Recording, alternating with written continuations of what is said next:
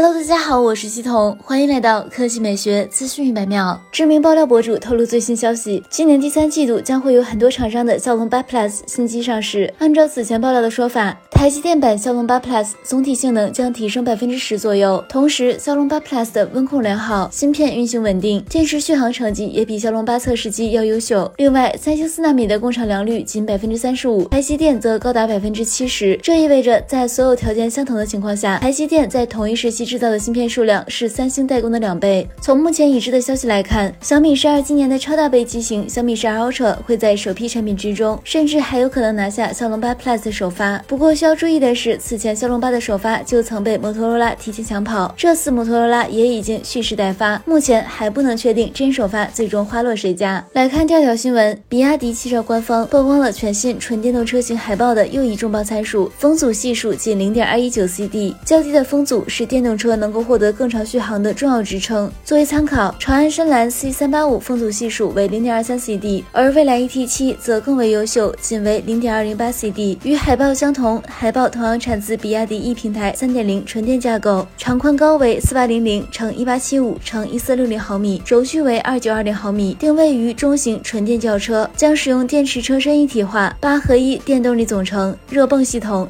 升压快充等技术，海豹提供三种动力和三种续航车型，其中标准续航车型配备一百五十千瓦的后配电机，最大工况续航里程为五百五十千米；长续航版配备二百五十千瓦的后置电机，最大工况续航里程为七百千米；而顶配四驱版本前后电机总功率达三百九十千瓦，最大工况续时里程为六百五十千米，零百加速只需三点八秒，为迄今加速最快的比亚迪。至于该车售价，目前流传最广的版本是会落在二十二到二十八。万元之间，上市后与特斯拉 Model 3形成直接竞争。好了，以上就是本期科技美学资讯百秒的全部内容，我们明天再见。